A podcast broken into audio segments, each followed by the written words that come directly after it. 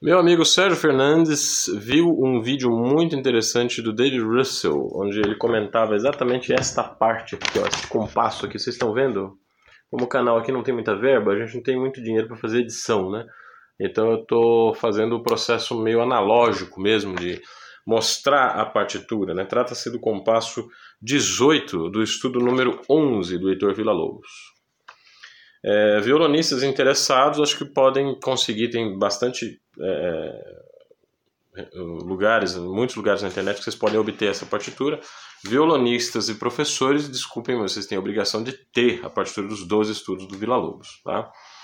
E esse compasso 18 é, do estudo número 11 do Vila Lobos é realmente um compasso que traz bastante controvérsias, porque ele tem um efeito né, que se repete ali no compasso 23, se repete no compasso 27, aparece de novo no compasso é, 31, no compasso 34, no compasso 40, 40, 39, sei lá. Enfim, é um efeito muito recorrente que, que surge ao longo dessa peça, que, que é este daqui, basicamente. Depois vai aparecer aqui em outra posição. Enfim, é um, é um. É aquele velho procedimento do Vila Lobos de manter a forma da mão esquerda, de manter, um, um, um, manter a forma da mão esquerda em vários lugares diferentes do braço do violão, enquanto a direita faz basicamente a mesma coisa, o mesmo desenho. Isso está no estudo número 1, um, está no prelúdio número 2, está, enfim, pode, o estudo número 4 tem isso, o estudo número 6 está no estudo número 7, de certa maneira também, no estudo número 8, enfim, era um procedimento que o Vila Lobos utilizava em muitas de suas peças, é, mas no caso dessa peça do estudo número 11, isso é, isso é feito de uma maneira diferente, uma maneira, acredito, um pouco mais original, né? que trouxe bastante controvérsia, porque os violonistas, justamente, o vídeo passado não foi sobre leitura à primeira vista, então, a gente não tem uma leitura à primeira vista muito boa, então fica com uma certa preguiça de compreender exatamente aquilo que está no compasso. O Sérgio Fernandes observou muito bem que eh, os violonistas tocam esse compasso, tocam esse efeito como se fosse uma coisa assim impressionista, né? como se fosse uma coisa de vai de qualquer jeito, simplesmente suspende o tempo do, do estudo, tocam isso em qualquer ritmo, em qualquer duração, como se fosse simplesmente um efeito, e bola para frente, né? Quando a gente percebe que, na verdade, o Vila Lobos escreve uma mudança de compasso aqui. Ele escreve o compasso 5 por 4 e ele escreve os valores das notas de maneira que, se você fizer a soma, dá exatamente um compasso de 5 tempos. Então a gente tem uma pausa de cocheia sobre a terça Dó Mi. Né? Daí vem Sol, Si, uma, duas, três. O que, significa isso? Pam, pam, pam. Significa que no terceiro tempo começa o chamado efeito, né? que é a sextina certo? E essa sextina acontece é, fazendo com que a nota Sol do arpejo caia na parte forte do tempo. A nota Mi, que termina a sextina, cai exatamente no contratempo e essa nota está ligada ao quinto tempo do compasso. Ninguém espera esse quinto tempo do compasso. Ninguém é assim, né? Bons violonistas esperam, mas a maioria do, do, do, do inclusive profissionais ignoram completamente essa, esse desenho do compasso e, e passam batida. Toca alguma coisa parecida com fazendo assim na proporção. Não vou tocar esse negócio no andamento, primeiro porque eu não estou estudando essa peça. E segundo porque vocês precisam ter uma ideia da proporção, né, como que ela acontece. Então, quer dizer, vou bater o pé junto para vocês verem onde é que está o meu tempo. Um, dois, três, quatro. Quantos tempos vocês contaram aqui? Vou fazer mais uma vez. Quantos tempos? Isso precisa ser controlado, precisa ser medido. Para eu fazer esse compasso com cinco tempos, aí eu tenho que fazer a terceira um pouquinho mais rápido, porque ela tem que cair.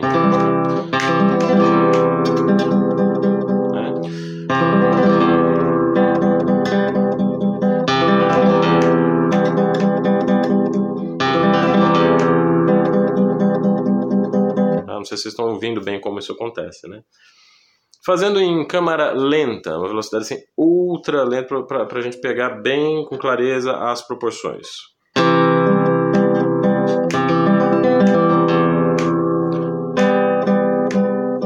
E a gente conta os tempos do compasso para ficar mais claro. Um, dois, três, quatro, cinco. Falando difícil, né? Mais uma vez. Um, dois, três, quatro, cinco. É, o que é complicado é que o último Mi ele cai no contratempo, não cai no tempo. Né? A ideia seria que a gente pudesse realmente acentuar a terceira corda. Né? E acentuar a terceira corda para indicar que a gente a terceira corda, o sol é o que cai na parte forte do tempo e o mi que está no contratempo bem para fora. Né? Eu estou acentuando a quarta, se vocês forem prestar atenção, eu estou acentuando a quarta. É um defeito que tem que ser corrigido nas repetições. A nota que tem que ser ouvida é esta aqui. É, e o Mi, claro, acentuado. Né? Não é um Mizinho. As pessoas fazem esse, esse, esse efeito assim. Fica um Mi agudo ali, mas o Mi agudo realmente ele não está num lugar no tempo em que ele tenha alguma relevância métrica. A relevância métrica é a da terceira corda. Aí você pode falar, mas Luciano, a terceira corda não soa tão destacada quanto o Mi. Né? O Mi tem um timbre mais áspero, mais ardido, mais pontudo. É uma corda que se destaca naturalmente. Azar. O instrumento está aí para ser controlado. A gente precisa controlar a técnica para que a gente tenha uma acentuação na nota que é necessário ter essa acentuação e não na corda que é necessário ter essa acentuação. Tá aí cheio de vídeos aí no canal sobre é, como estudar escalas. Né? As escalas no violão erudito são estudadas exatamente para que a gente tenha esse tipo de controle das cordas. Se uma nota está numa corda estridente, o que diz que essa nota tem que ser destacada ou não é o contexto musical, não é o lugar né, onde você obtém essa, essa nota. Muitas vezes a gente repensa o dedilhado, inclusive em função disso. A gente às vezes escolhe uma corda mais fechada para fazer uma determinada nota, uma determinada melodia que não pode soar é, destacado demais. Tá? Agora, como estudar isso? Lento, sem dúvida. Mas existem algumas opções de dedilhado que, que eu acho que funcionam melhor para gente, a gente conduzir esse procedimento. De novo, vou chamar meu assistente aqui, o meu cameraman, que vai regular o ângulo da câmera para vocês poderem ver com um pouquinho mais de clareza a minha mão direita, né? Tá bem? Aqui funciona, né? O que, que o Villa-Lobos escreveu? Nada. Ele escreveu muito pouco. Ele fazia, ele, escreveu, ele fazia muito poucas observações de dedilhado. Mas no caso dessa peça, ele escreve I, quer dizer, de indicador em cima do mizinho e põe uma barra, como se fosse uma pestana. Quer dizer, todas as notas embaixo dessa pestana têm que ser tocadas com o indicador. Essa pestaninha é, engloba as notas Mi, Sol, é, Mi, Si, Sol, Mi, Dó. Um Mi grave não tem indicação de dedilhado, ele só tem indicação de acentuação. Confesso para vocês, assim, o estudo número 11 é uma peça com a qual eu tenho uma história muito longa. Eu toquei essa peça, acho que aos meus 17 anos de idade, eu tinha uma intimidade muito grande com ela. Na faculdade, surgiu a oportunidade de eu fazer a parte musical, né? quer dizer, participar da, da parte musical de uma peça de teatro que começava com o estudo número 11, comigo tocando. Então eu toquei isso assim 300 vezes. Todo mundo que conhece teatro sabe bem do que eu estou falando. Esse povo é neurótico, eles repetem as peças numa num, num frenesi, assim, para que se tenha absoluta segurança do que vai acontecer no palco. Os, os, atores ensaiam muito mais do que os músicos. E eu acabava tocando esse estudo assim três, quatro, cinco vezes por dia nos ensaios e durante toda a temporada da peça, que incluía apresentações, é, aquela coisa, né? Quinta, sexta, sábados, domingos, durante um mês. Então esse estudo acabou ficando meio que tatuado na minha mão naquela época, né? Lógico que a perda da prática, a gente precisa estudar a peça toda de novo. Mas durante muito tempo foi um estudo que, que funcionava bastante bem comigo. Assim, eu, eu tinha muita intimidade, eu conseguia tocá-lo com um certo conforto, com uma certa né, fluência, justamente porque eu estudei muito. E aí está o recado: talento é estudo. Facilidade é aquilo que as pessoas falam que você tem depois que você tocou a peça 3 milhões 850 mil 40% vezes. Quando eu li essa, peça pela primeira vez, eu dei risada do vilão. Eu falei, ah, mas claro, né? Um sujeito maluco, o dedilhado é muito mais fácil você fazer assim: polegar, indicador, indicador médio, anular no mizinho e sobe com anular. As seis cordas, quer dizer, muito mais simples. Não é? O acento no mi grave é só você dar um tranco no anular, porque esse processo de fazer o é, vamos dizer, esse arpejo com um dedo só, ele, ele, é muito interessante, mas ele é meio uniforme demais. Todas as notas acabam sendo tocadas com a mesma intensidade. Tirando a primeira, né? Para que você destaque a última nota, é preciso que no Mi o anular é, não conte só com o apoio do braço, ele também feche. Né? O anular também dê um pequeno tranco naquela corda para que a gente escute essa nota acentuada. Essa é a ideia, né? Fazendo lento. Para dentro, né? É o caso também da, da, da homenagem para o Le Tombeau de Debussy, né? Os violões gostam de fazer com indicador. E esquecem que tem uma nota acentuada no mizinho. Aqui sim. Mas no estudo 11 não. Essa nota não tem acento. O mizinho não tem acento. O que o Vila sugere é isto.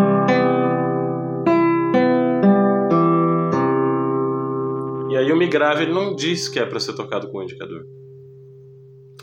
Fica para os detetives aí deduzirem o que, que o Vila Lobos estava imaginando. No vídeo do David Russell, que eu vou colocar aqui na descrição, o que é, ele sugere é que esse, essa nota grave seja tocada com o polegar, o mais pesado e forte que for possível, para que a gente tenha o efeito do acento. Ficaria assim.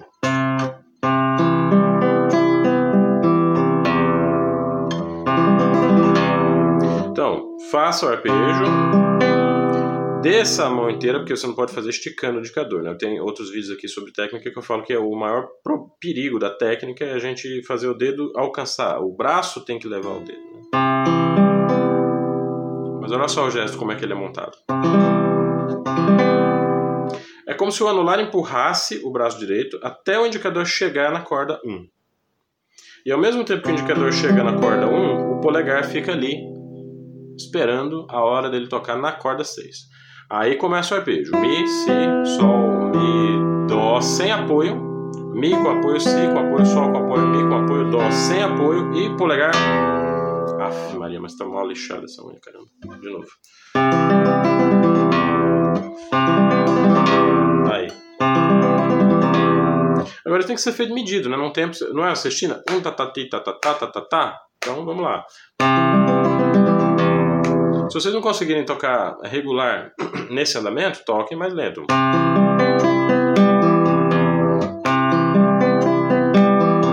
Sempre com esse ligeiro é, é, acento, né, esse ligeiro apoio na corda Sol, porque é ela que é, é, é no Sol que cai a métrica do tempo. Né? E aí tentem brincar um pouco com isso. É, é muito legal a gente fazer esse tipo de passagem com ritmos variados.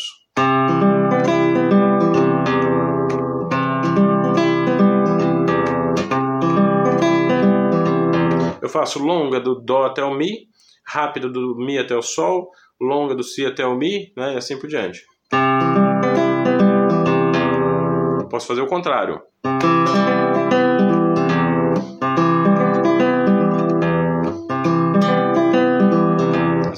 mas agora você está sentando Si e não Sol. Claro que eu digo, o estudo é uma brincadeira, é um jogo de habilidades, né?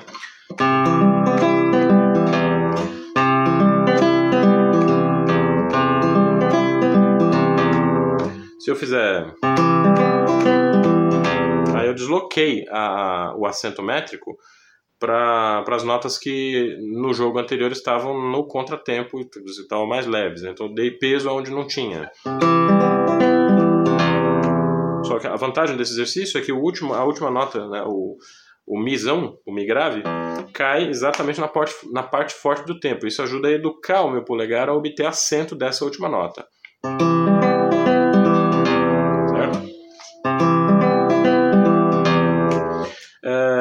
Tem outras formas, fórmulas rítmicas que a gente pode usar?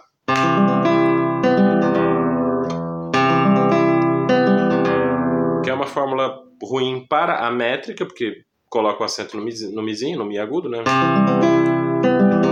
Mas eu posso tentar acentuar na nota certa mesmo com, essa, com esse ritmo. Errei, acentuei o mi o Sol. O problema é que o Sol cai na segunda semicolcheia, né? Meio complicado. Se eu fizer.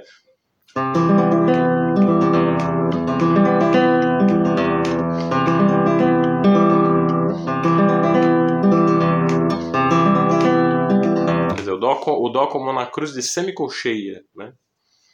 É, posso colocar o Dó e o Mi como na cruzes também. Eu tenho.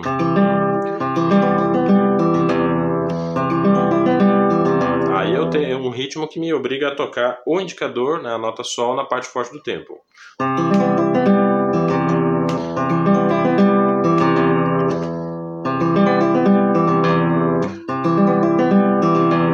Tatati, tatita, pipapá, né?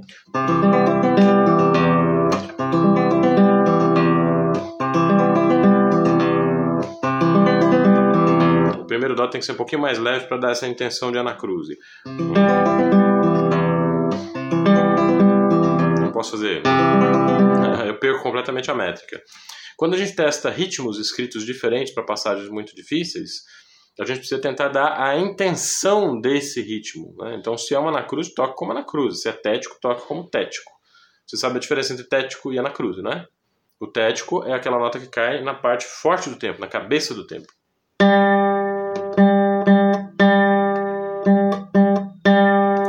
Cruz é aquilo que vem do ar para a parte forte do tempo. É, por exemplo, o famoso Borrei de Bar, né, que está no final do livro de Henrique Pinto, em Estação Violão.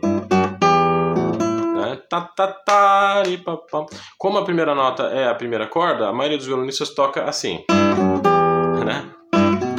E aí arruinam completamente a ideia da borré, né? Que uma borré é uma dança que tem esse primeiro gesto no ar. Ti-ta-ta, papapá, papá.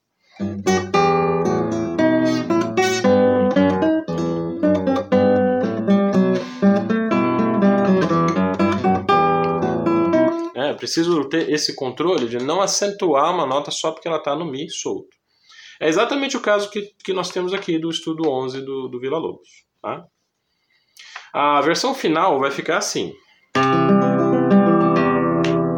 É preciso contar com muita clareza os cinco tempos do compasso. Então,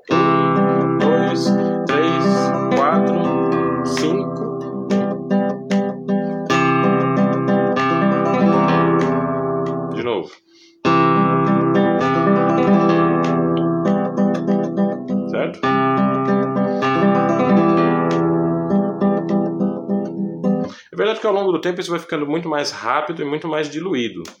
Mas o que, que vai ficar a partir desse estudo, né? Vai ficar o controle da métrica e a quantidade de tempos correta por compasso. Quer dizer, vocês vão realmente tocar um compasso de cinco tempos e não um arremedo ad libitum, né, sem é, nenhum nexo com aquilo que está originalmente escrito na partitura.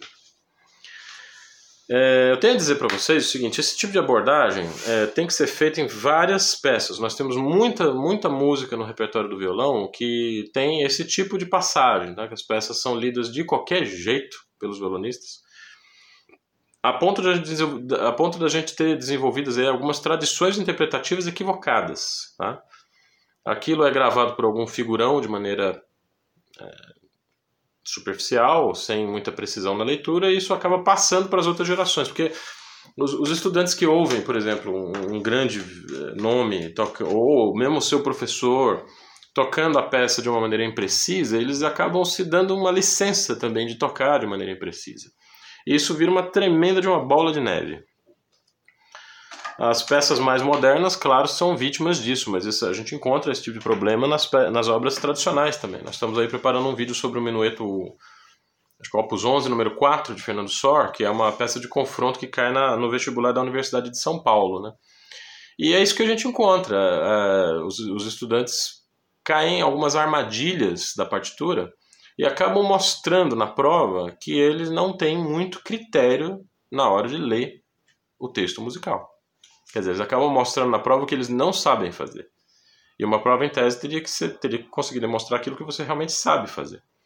Não é muito complicado isso. Se tiver muita paciência, se, se assim, se prestarem atenção no que está escrito, vocês conseguem muito material de trabalho e muito material de reflexão também. Aos professores fica aí o pedido, né? pelo amor de Deus, sejam mais criteriosos no momento de ensinar as partituras para os alunos. E, ensine a eles uma questão ética fundamental que é a seguinte: se o compositor chegou a escrever algo de uma determinada maneira, é porque aquilo é importante para ele. E nós, intérpretes, tratamos o nosso ofício com muito descaso, né? quando a gente simplesmente abandona uma leitura criteriosa da partitura e faz aquilo que está na telha da gente. Eu sugiro aos intérpretes que não ligam muito para a precisão da partitura que façam aula de composição.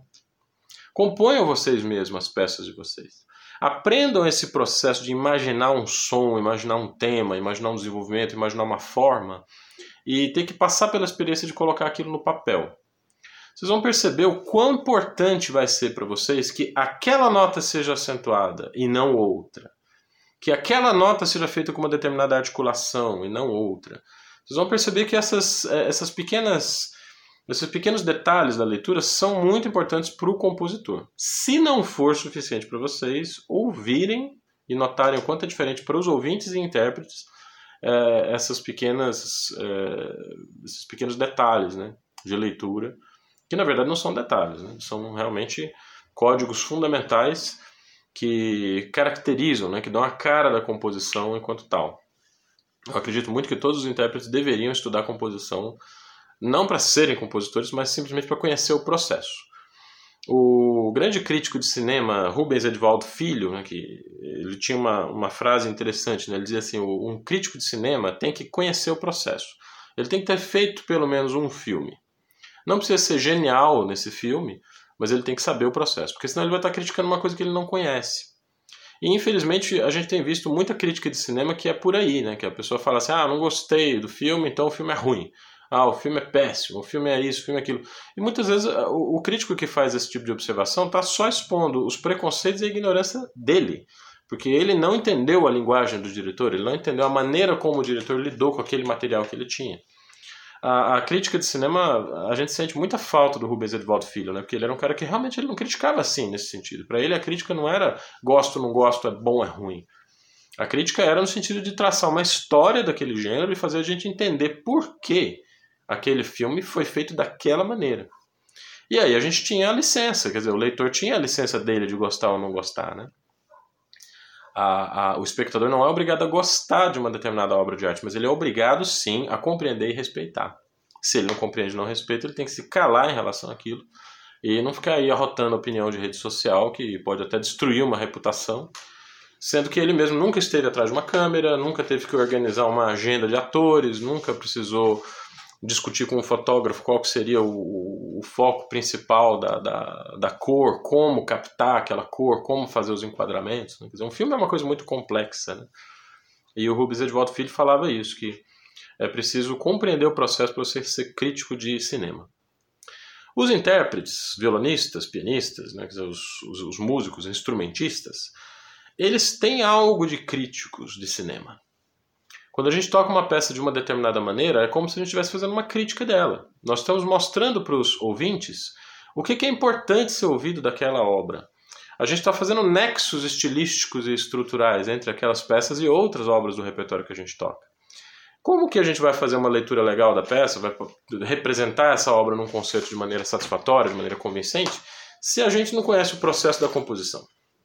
Parece uma coisa muito óbvia, na verdade, né?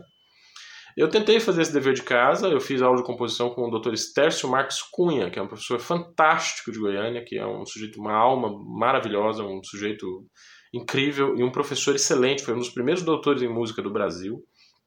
Ele fez o doutorado dele nos Estados Unidos a respeito da Sétima Sinfonia de Beethoven. E é um compositor de métier, ele sabe a, a, técnica. Às vezes as pessoas podem não gostar muito da música dele porque ela é moderna demais, mas aí é que entra a questão da compreensão do processo. Por que, que o Stercio escreve moderno demais? Quando a gente começa a estudar o processo de composição, a gente entende e gosta. Pode não ser o seu compositor favorito, mas você compreende aquilo e entende que a música e a cultura, de um modo geral, são diversidade. Né? A gente não pode baixar aí um decálogo de regras sobre o que é uma boa composição e ficar obrigar todo mundo a escrever simplesmente daquela maneira. A cultura, as artes, é, é, diz respeito também a um questionar essas regras, né? E esse cara, esse grande compositor, esse grande pedagogo e professor, foi meu professor de composição durante pelo menos um ano e de vez em quando eu ainda arrisco aí algumas coisas, componho introduções de canções, coisas que podem me ajudar a manter viva essa, essa, essa esse ponto de vista a respeito da composição, né? quer dizer, entender como é a partitura do lado de lá, vocês não vão ouvir essas composições porque eu tenho vergonha na cara, né? Quer dizer, eu sei que eu não sou um compositor e esses exercícios de composição aparecem para que eu tenha a noção do processo do outro lado. Isso melhora muito assim, as, as chances que a gente tem de compreender a mensagem de um compositor. Eu não estou dizendo com isso que eu sou um intérprete melhor do que os outros.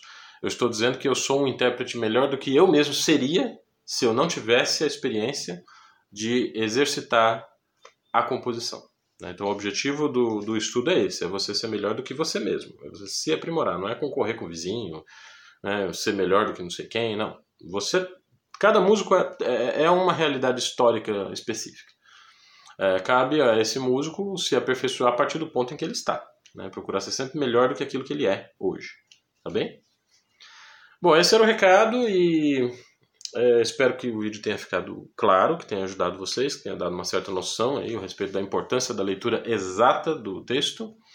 E eu quero agradecer aos usuários do canal que têm contribuído muito com, com os assuntos que eu tenho abordado aqui. É, continue participando, tá? Porque eu sei que a gente não consegue esgotar um assunto assim em, em um vídeo de internet. Sempre escapa um detalhe, sempre tem alguma coisa a ser reforçada. Se vocês tiverem alguma questão para colocar, eu vou ter o maior prazer em atender, tá bem? Muito obrigado e até o próximo Conversa de Violonista.